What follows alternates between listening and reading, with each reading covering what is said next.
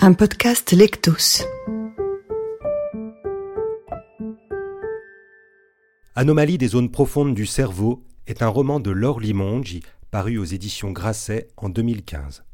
Il est ici lu par Pascal Cesari et mis en musique par Olivier Berthollet. Enregistrement le 5 juillet 2023 lors du festival Lectos.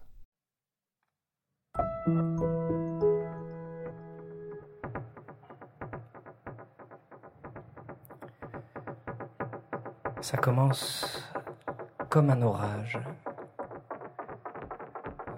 ou des milliers de vers traversant le cerveau, des picotements très désagréables, du feu dans la tête, un incendie,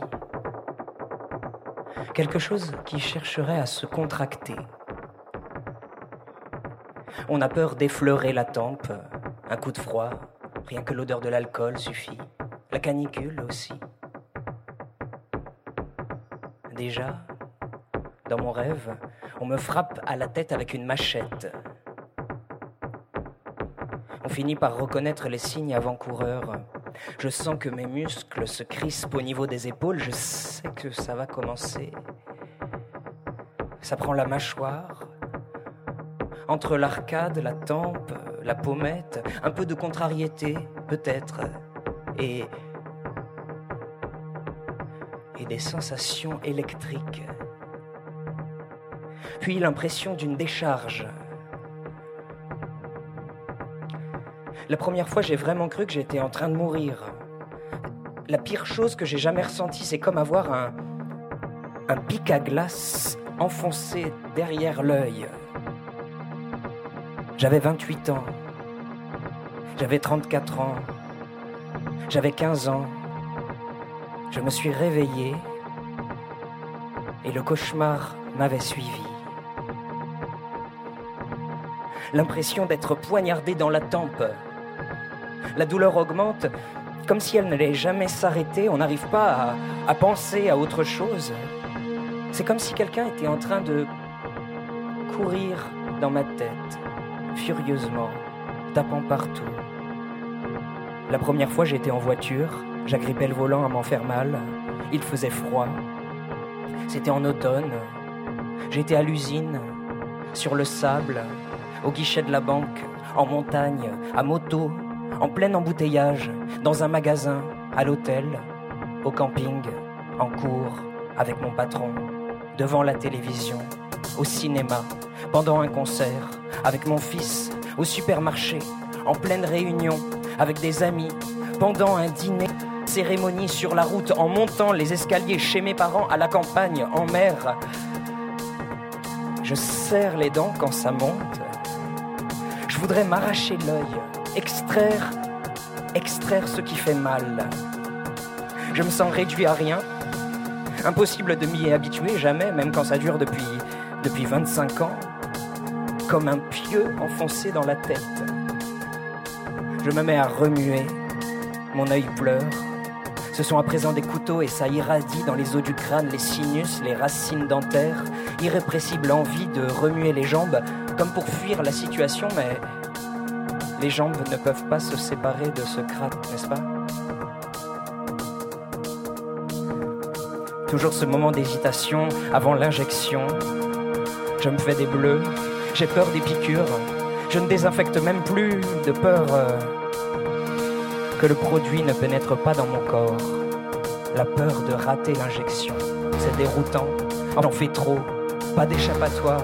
Je marche, ça monte, crescendo, je lutte, enfin j'essaie, les os du crâne broyés. Je perds le contrôle de ma respiration, je ne dors plus. Je ne peux pas m'empêcher de penser à la fin, quand on est épuisé, comme après une journée de travail intense. On ne peut pas s'empêcher d'imaginer la prochaine fois comme une vague qui va vous emporter encore et encore et encore.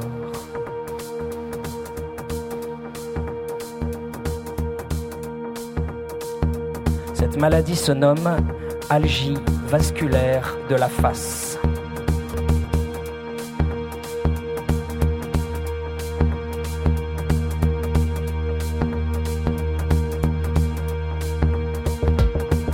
Algie vasculaire de la face ou avec variante et précision, céphalée de Horton, céphalée vasculaire de Horton, céphalée histaminique de Horton, névéphalée en grappe, migraine suicidaire, syndrome de Bing-Horton, névralgie du ganglion sphénopalatin de Sluder, névralgie du ganglion ciliaire de Harris ou de Charline, et autrefois érythroposopalgie de Bing, érythromélalgie de la tête, névralgie pétrosale, névralgie du nerf vidien de Vaille, rose de Gardner, syndrome de vasodilatation hémicéphalique de Pasteur Valérie Rado, migraine rouge de Mollendorf, hémicranie angioparalytique. Et ailleurs, cluster headaches, céphalea grappolo, céphalea in salvas, céphalea grappolo, céphalea in racimos, Gunpatuzutse, cluster Kopfschmerz. Beaucoup s'en sont crus maîtres. L'abus de consonne ne permet pas de s'en protéger.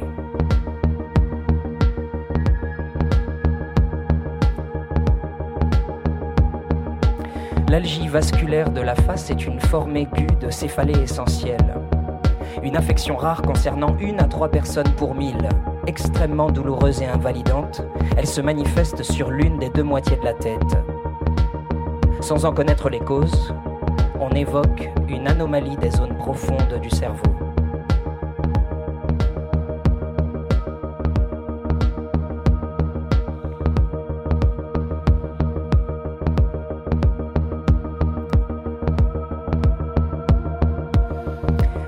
L'algie vasculaire de la face est parfois nommée de façon explicite la migraine du suicide.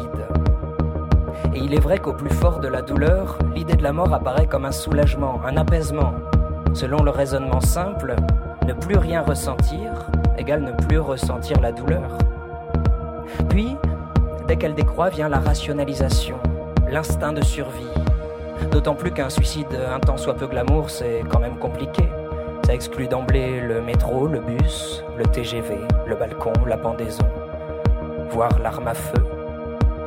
On peut tout de même salement s'amocher en raison d'un tremblement bien compréhensible et du recul du calibre choisi manipulé par un poignet peu exercé.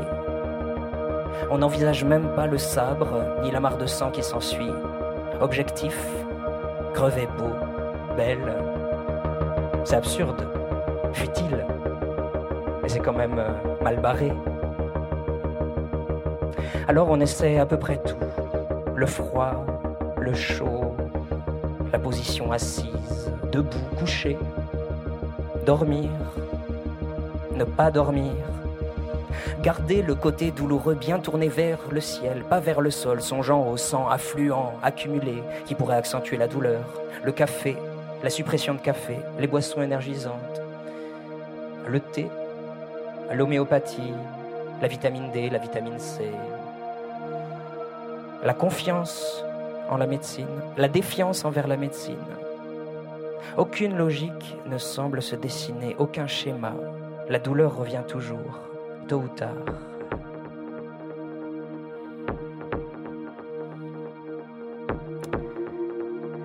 Il semblerait que le seul traitement qui fonctionne vraiment, sans aller jusqu'à la guérison, mais permettant de longues périodes de rémission, soit illégal.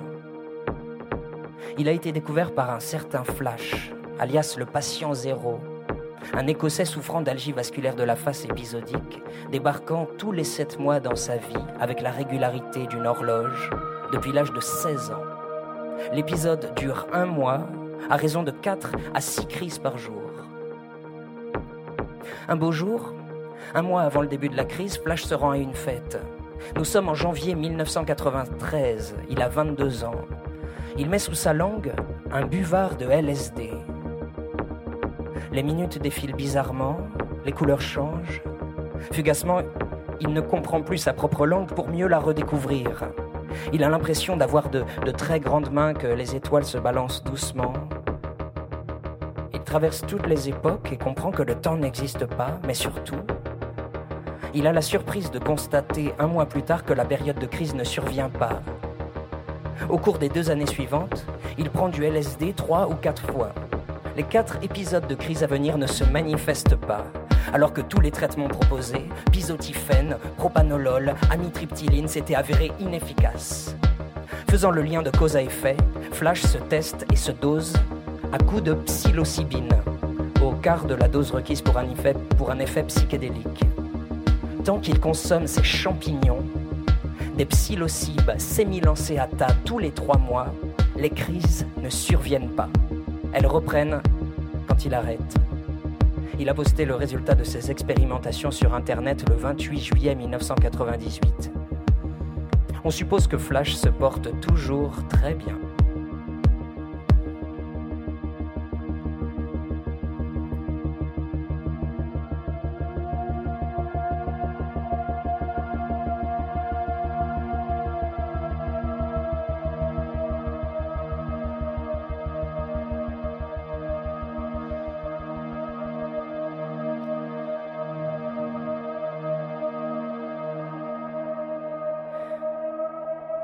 J'ai été élevé dans la vénération du champignon,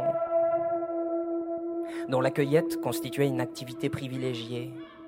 Tous les week-ends, au village, en Castaniche, aux saisons appropriées, la recherche de champignons était le prétexte de balades où l'on parlait longuement, le regard perdu dans les feuilles, comme si on pouvait mieux raconter, la pupille flottante, environnée de parfums au rythme des branches qui craquent sous le pas, le corps tendu par la déclivité, la roustade à la main parfois pour se tailler un passage.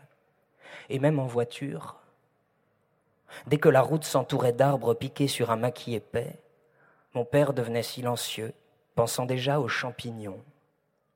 Il arrivait qu'il pile, passe la marche arrière, recule de quelques mètres et nous plante là pour courir sur le talus. Avec ma mère, nous échangions un regard amusé et nous le voyions revenir, triomphant, avec un cep une passion. Nous revenions généralement avec de nombreux paniers de merveilles fraîches et odorantes. Ce que nous préférions, c'était les passer au four rapidement et les manger ainsi avec du pain frais et de l'huile d'olive. J'en ai fait des ventrées. Je goûtais même des cèpes crus, je mordais dans la mousse. Je sentais, autant que je goûtais, leur saveur addictive. On pointait toujours du doigt l'amanite du mouche en me rappelant par exagération, et, pour faire court, j'imagine, qu'elle était mortelle. Et puis, les petits champignons hallucinogènes aux couleurs rigolotes aussi. Bizarrement, on attirait mon attention sur ce que je devais absolument éviter. On remarquait la beauté de ces choses dangereuses, le bolet Satan, aux pieds rouges vraiment sexy, et tous les autres bolets, traîtres, amers, radicants, à beaux pieds, au début des années 2000, je vivais en colocation, loin des forêts fréquentées autrefois. Mon père m'avait envoyé des cèpes qu'il avait ramassés et séchés. Ouvrant le colis, je les imaginais fiers sur leurs pieds. Je sentais l'odeur du sous-bois. J'ai donc programmé un risotto aux cèpes que nous avons dévoré un soir. Puis, après un plateau de fromage, chaque couple est gentiment rentré dans sa chambre respective. Et vers trois heures du matin, j'ai été réveillé par mon ami, le teint vert, la tête dans une bassine, n'émettant que des gémissements. Dans le salon, une de mes colocataires était en train d'attendre, allongée sur le canapé, SOS médecin, tandis que sa compagne, ayant, comme moi, été élevée aux champignons dans le sud-est de la France, allait très bien. Nous nous regardions avec perplexité et, et un certain sentiment de culpabilité pour ma part. Tandis que la malade se voyait administrer une piqûre de primpéran, je réfléchissais. J'étais très ennuyé, mais on, ne pouvait pas accuser un mauvais champignon. Ils avaient mijoté ensemble. Un mauvais champignon aurait contaminé tous les autres. Or, deux des quatre convives ne ressentaient pas le moindre symptôme. Aucun malaise, aucune douleur, digestion parfaite. Un mystère.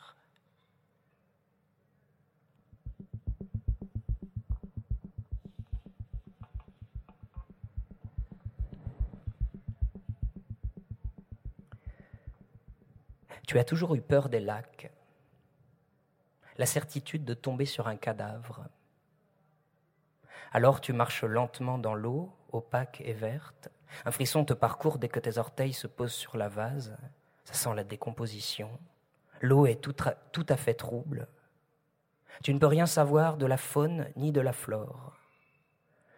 À chaque brasse, tu imagines la sensation de heurter un corps flottant, humain, les doigts propulsés par le mouvement qui s'enfonce inopinément dans une cuisse, un ventre. Tu vois les yeux blancs des noyés, leur poitrine de baudruche, tu as un, un haut cœur. Tu continues à nager. Tu t'es fixé d'aller jusqu'à ce ponton, puis de revenir. Ça prend une éternité. Tu ne veux pas mettre la tête sous l'eau et ta brasse est lente. Tu te souviens du film L'étrange créature du lac noir Cette scène où le monstre parvient à attaquer une jeune femme par un hublot. Peut-être l'as-tu rêvé. Tu devais avoir six ans quand tu as vu ce film. Un spasme t'agite. Tu arrives au ponton. Tu fais le chemin en sens inverse. Il paraît que c'est un des plus beaux lacs du vieux monde. Le lac Léman. Tu veux que tes muscles te fassent mal pour oublier ta peur? Près de la rive, tu vois des enfants avec des brassards, tu accélères, fais des gestes brusques. Beaucoup de personnes âgées d'un dynamisme assez brutal, ostentatoire, des maillots à fleurs, des bonnets colorés, les villas et chalets le long de la rive, des rameaux qui pendent sur les eaux. Tu nages en direction de la Suisse. Tu sors enfin de l'eau, tu sens ta peau grasse, maculée de débris végétaux. Tu es blafarde dans la lumière nuageuse. Lui, il pose son livre et te regarde avec étonnement. Tu lui as parlé de ta terreur des lacs et tu viens de passer plus d'une demi-heure à nager dans un lac. Il cherche la logique. Vous ne dites rien. Il te frictionne vigoureusement avec une serviette et t'embrasse légèrement derrière l'oreille. Tu sens la vase. Tu te débarrasses de ton maillot sous la serviette. Il ne séchera jamais sur toi ici. Tu remets ton jean et ton t-shirt et vous remontez vers le village. Le lac apparaît et disparaît au gré des tournants. Il y a des trous de taupe un peu partout et ça sent l'herbe fraîche. Tous les magasins sont fermés entre midi et deux, évidemment. Les vieux du bar chez Toby vous suivent des yeux. Leur menton tourne à l'unisson, les dirait en orbite. Tu tentes un léger sourire et tu agites la main. Il y en a un qui lève lentement la sienne en réponse. Les autres replongent dans leur verre de blanc. Le chalet est en haut d'une colline, donnant sur l'attraction principale, le lac, comme un, gros nombril, un centre giratoire, une pupille. Dès que tu passes près d'une fenêtre, tu ne peux t'empêcher de jeter un œil vers l'eau qui ne cesse de changer de couleur dans des camailleux infinis de verre. Le silence est épais. Resté seul dans la chambre, tu t'observes dans le miroir piqué au contour baroque, avec un vague malaise. Vient-il du déjeuner que tu as pourtant boudé De l'odeur ténue de naphtaline flottant dans cette chambre Du souvenir de l'eau opaque du lac De ton reflet Les vêtements en boule sur le sol formant un socle de statues un peu brouillon, pas vraiment nacré, loin des rivages des roseaux, tu poses tes mains sur tes seins, tes hanches, ton ventre. La nausée augmente. Sens ta chair froide, comme celle d'un poisson, ou plus exactement, tu ne la sens pas. Toucher une morte, tu glisses sur tes cuisses, le dos des mains remonte sur les fesses, tu n'arrives pas à cerner tes contours. Quelque chose de brisé dans la nuque entre tout ce qui s'agite dans tes méninges et le reste de ton corps. Avec ton index, tu tentes de suivre sur la glace cette ligne qui te, sépare du reste du monde. Ça a l'air facile à accomplir. Tu n'es pas le couvre-lit bouti de sa tante Elisabeth, ses fleurs dans leur éternel printemps. Tu n'es pas sa poupée Aglaé, ni sa poupée Sidonie sagement posée dessus, jumelle chiffon aux couleurs assorties, docile et patiente. Tu n'es pas la commode en noyer Louis-Philippe, austère et nouée. Tu n'es pas le mur strié de planches résineuses, chaleureux et épuisant. Tu n'es pas le chambranle de la fenêtre, discret derrière les rideaux poussiéreux. Et pourtant, tu butes sur des angles tu, ne comprends pas certaines courbes. Souvent tu hésites. C'est douloureux. Tu te hais. Profondément. Systématiquement et dans tous les détails. Souvent tu l'oublies. Tu t'obliges à l'oublier. Tu te hais d'être ailleurs, toujours, jamais assez, de te forcer à sourire, de feindre la joie quand il le faut, et tu hais cette haine que tu trouves si complaisante. Tu aimerais te retourner de l'intérieur, comme un gant, te voir de l'intérieur, d'évider le fil qui te digérera. Tu as tellement peur de lui faire du mal, à lui qui t'a choisi, qui ne voit rien des coutures ou, ou qui les aime aussi. Toute cette haine tournée sur elle-même comme un vortex forcément maudit. Serpent minable, tragique, minable, lieu commun du malheur, ennui mièvre de la fatalité.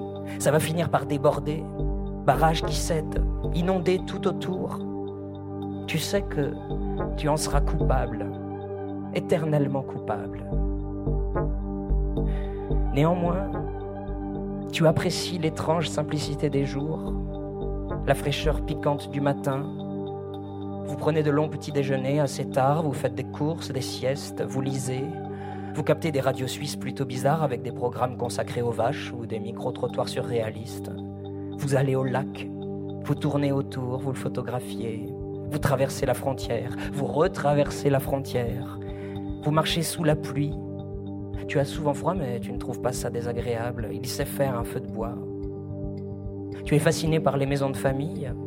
Celle-ci est plutôt paisible et mélancolique, délaissée. Tout en l'explorant, tu te rends compte qu'avec cette abondance de bois, tu n'avais pas vraiment vu la bibliothèque enchâssée dans un coin du salon, entre trop de napperons poussiéreux et, trop de coussins au crochet. Tu passes ton doigt sur le dos des livres plus ou moins craquelés. Nous deux encore, d'Henri Michaud, Le Club des Cinq et le Trésor de l'île, L'Acacia de Claude Simon, Feu de Marguerite Yourcenar, L'aimant de Jean-Marie Glaise, L'aimant de Jean-Marie Glaise. Parmi ces flots, l'aimant t'attire en la circonstance. Tu l'extrais de son compagnonnage. Le nom de l'auteur est écrit en bleu et pas en vert. Sans doute voit-il l'aimant bleu. Pourquoi ne voit-on pas tous les mêmes couleurs? Pourquoi ces confusions entre le bleu, le vert, le gris Une photo du lac en couverture, bien sûr? Tu remarques un marque-page autocollant, un seul qui dépasse. Tu ouvres donc la page 135 et tu lis la maladie commence. C'est en automne que la maladie commence. Octobre, elle commence. Tu restes immobile de longues secondes, tu pâlis. Tu, tu, poses le livre sur le canapé, tu recules sans le quitter des yeux. Tu as l'impression d'avoir rencontré un fantôme.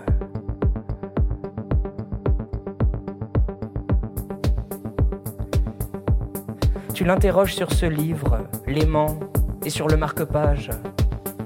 Oui, c'est singulier. Il ne sait pas comment ce livre est arrivé ici, tout comme la plupart des autres. C'est devenu une bibliothèque de vacances, une auberge espagnole, ce chalet. Entre les amis des grands-parents, des parents, des oncles et des tantes, des enfants, des cousins, les amis des cousins. Octobre, après tout, c'est un mois sur douze. Et la maladie, tout le monde est confronté à la maladie un jour ou l'autre. Derrière les phrases, les accumulations rationnelles assénées d'une voix douce se cache un tu en fais peut-être un peu trop. Tu lui donnes raison en souriant pour clore la discussion, mais tu sais qu'il n'y a pas de hasard. Et tu as peur. Un doigt accusateur s'agite dans ta tête. Certains jours, tu es animé d'une colère brûlante qui semble ne jamais pouvoir se résoudre. C'est bien plus qu'un mouvement ou qu'une représentation, tu, tu la sens, cette colère, couler dans tes veines comme un liquide incandescent. Il suffit d'une étincelle, d'un mot, d'un souvenir, et cela semble monter du sol pour irradier dans tes membres. Tout s'enflamme, le souffle devient court, tu as l'impression que, la peau craque sous les battements du pouls. Une lave, un poison, et rien n'y fait, ni l'amour, ni l'eau, ni le verre des arbres. La musique, peut-être.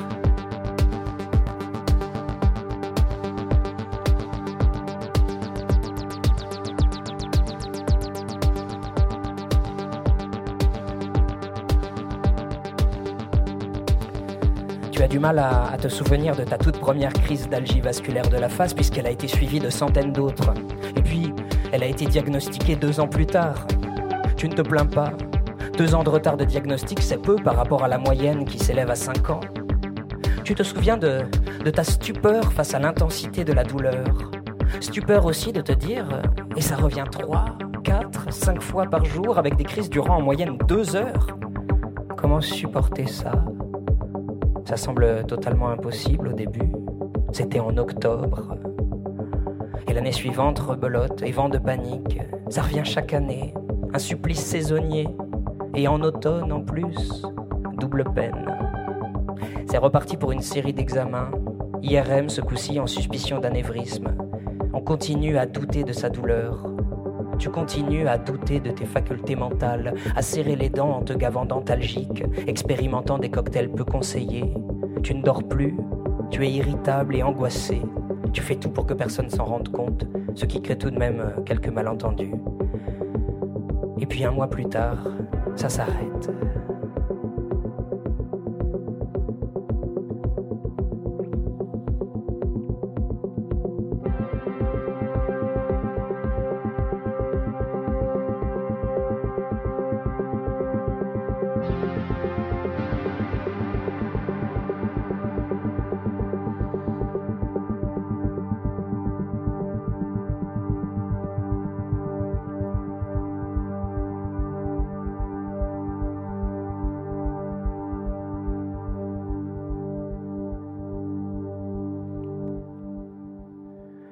Le musicien John Cage comme une figure majeure de la musique contemporaine expérimentale, iconoclaste, radicale. On sait moins qu'il nourrissait une passion pour les champignons. Pour John Cage, il est vain de prétendre connaître les champignons. Ils échappent à votre érudition. Il pensait également, j'en suis arrivé à la conclusion qu'on pouvait en apprendre beaucoup sur la musique en se consacrant aux champignons, sans jamais souhaiter associer les deux de façon thématique. John Cage ne s'est jamais trompé au sujet d'un champignon. Tout du moins, il n'a jamais ingéré la mauvaise espèce, ce qui est un exploit étant donné son intrépidité mycologique. Il a bien fini à l'hôpital un jour, mais c'est son goût pour les herbes sauvages cette fois qui était en cause. John Cage était également bouddhiste zen. À un dîner new-yorkais, une dame de Philadelphie l'interrogea sur la signification symbolique du fait que, selon la légende, Bouddha serait mort en mangeant un champignon. Ce à quoi John Cage répondit Les champignons poussent le plus vigoureusement pendant l'automne, la période de la destruction. Et la fonction de nombre d'entre eux est d'en finir avec les derniers éléments de décomposition. J'ai lu quelque part que le monde serait une montagne inerte de vieux déchets si les champignons ne l'en débarrassaient pas. Alors j'ai écrit à la dame de Philadelphie, je lui ai dit, la fonction des champignons est de débarrasser le monde des vieux déchets. Le Bouddha est mort de mort naturelle. Un autre musicien, quasiment inconnu quant à lui, a poussé plus loin encore sa passion pour les champignons. Il s'agit du tchèque Václav Elek, né en 1937, 25 ans après John Cage. Il dit avoir la capacité d'entendre le chant des champignons, leur langage, qu'il retranscrit en composition, chaque spécimen ayant un phrasé, un son particulier, avec des similitudes par espèce. Ils ont la même capacité à la communication non verbale que, disons, les fleurs, les animaux ou les arbres, dit-il avec un sourire amusé, enfantin, malgré ses presque 80 ans. À chaque fois que j'établis une connexion avec un champignon, je ressens deux sentiments.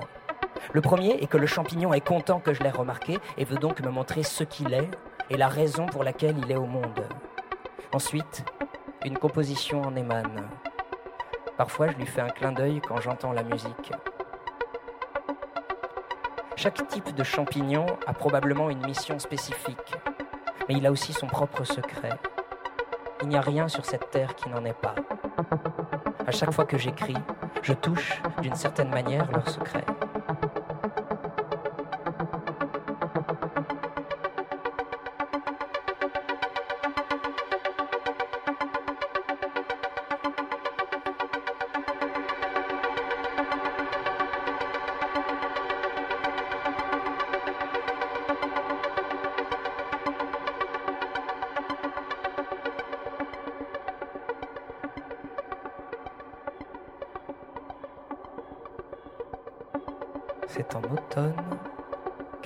Maladie commence.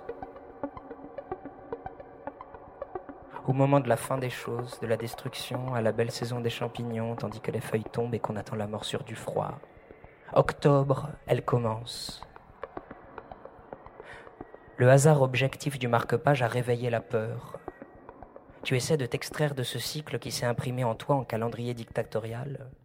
C'est sans doute pour ça que vous êtes ici, pour l'oublier, pour retrouver la santé, la vieille amie perdue, au détour d'un sentier avec un, un, petit panier et un petit pot de beurre, la serrer dans ses bras et ne plus la quitter.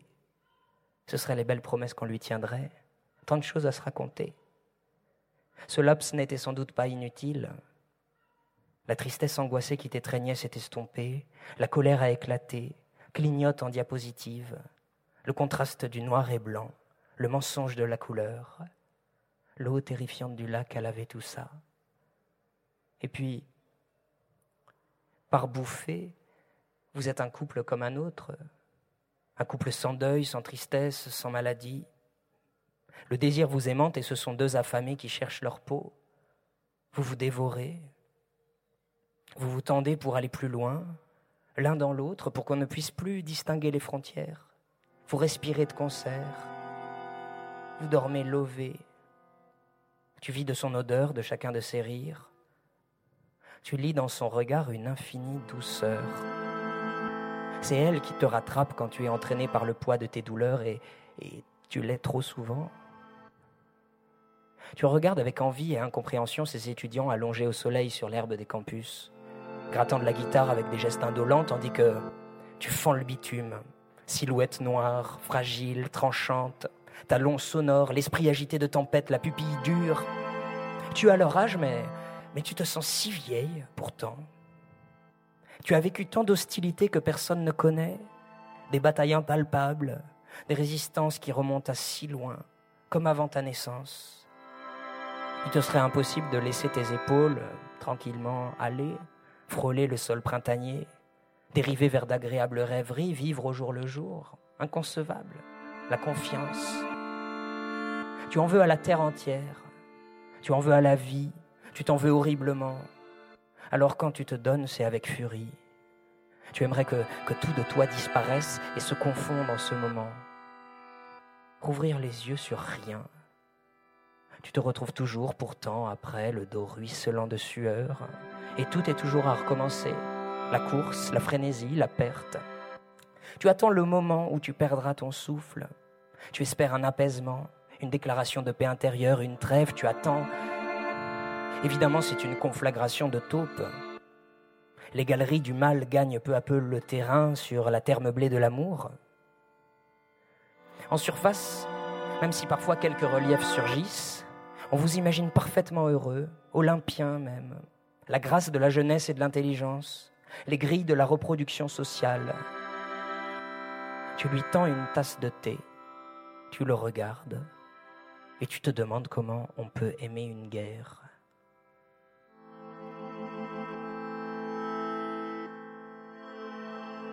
On ne sait pas toujours, on ne sait toujours pas exactement ce qu'est un champignon.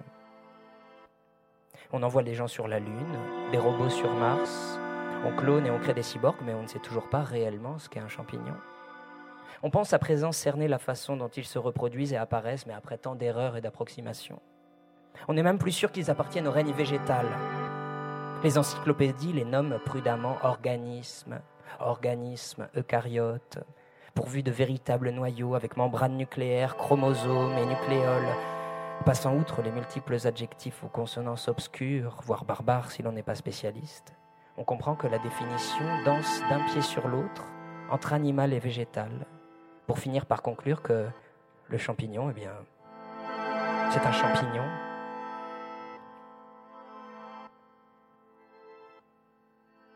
Si tu es incapable d'envisager un Dieu tel que les religions révélées l'enseignent, barbu, sourcils froncés, mais sachant être bon aussi, quoique un peu cruel avec son fils.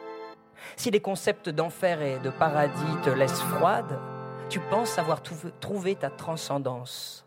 Elle est terreuse et sent bon le sous-bois. Elle te ressemble, physique, ancrée. Dieu ne t'apparaît pas au détour d'un pilier d'église, mais à la faveur d'un fruit oublié dans une corbeille, cette fraise-là, et qui, comme dans un tableau Renaissance, se met à moisir. Elle se ratatine un peu, et une petite fourrure verte apparaît, pour l'instant sans relent, mais Elle te dégoûte. Tu ne peux plus manger cette fraise pourtant. Son nouveau manteau blanc et vert est plutôt joli. Il envoie des éclaireurs sous forme de filaments clairs pour diffuser la bonne nouvelle, la bonne parole. La mort est là. Vive la vie. Dieu, c'est le champignon, le mycélium, la moisissure. Imaginons que, tu aies la chance de mourir dans un coin de nature, que personne ne vienne t'enquiquiner avec euh, un embaumement ou un cercueil étanche, des couronnes et des faire-part. Tu te transformes tranquillement au contact des éléments. Outre les vers, la moisissure va débarquer, faire travailler ta matière et transporter les principes réutilisables, minéraux et tutti quanti aux organismes vivants autour. Le mycélium agit comme un grand réseau façon proto-internet, lance des bras chargés de nutriments aux quatre coins de ta carcasse qui transmet ainsi la vie aux arbres, plantes, égayant l'environnement des, des lombriques. L'expression manger des pissenlits par la racine est fausse, à mon avis, ou prise à l'envers. Ce sont les pissenlits qui te bouffent par le mycélium. Ils fleurissent ensuite joyeusement, couleur soleil, avant que la jeune paysanne du dictionnaire puisse souffler leurs aigrettes pour semer à tout vent connaissances, synonymes, variantes. Elle pourra ensuite manger les feuilles, très riches en vitamine C et en bêta-carotène, en salade, voir les racines, et la boucle est bouclée. La mort pense que c'est toujours elle qui gagne, mais en fait, c'est la vie.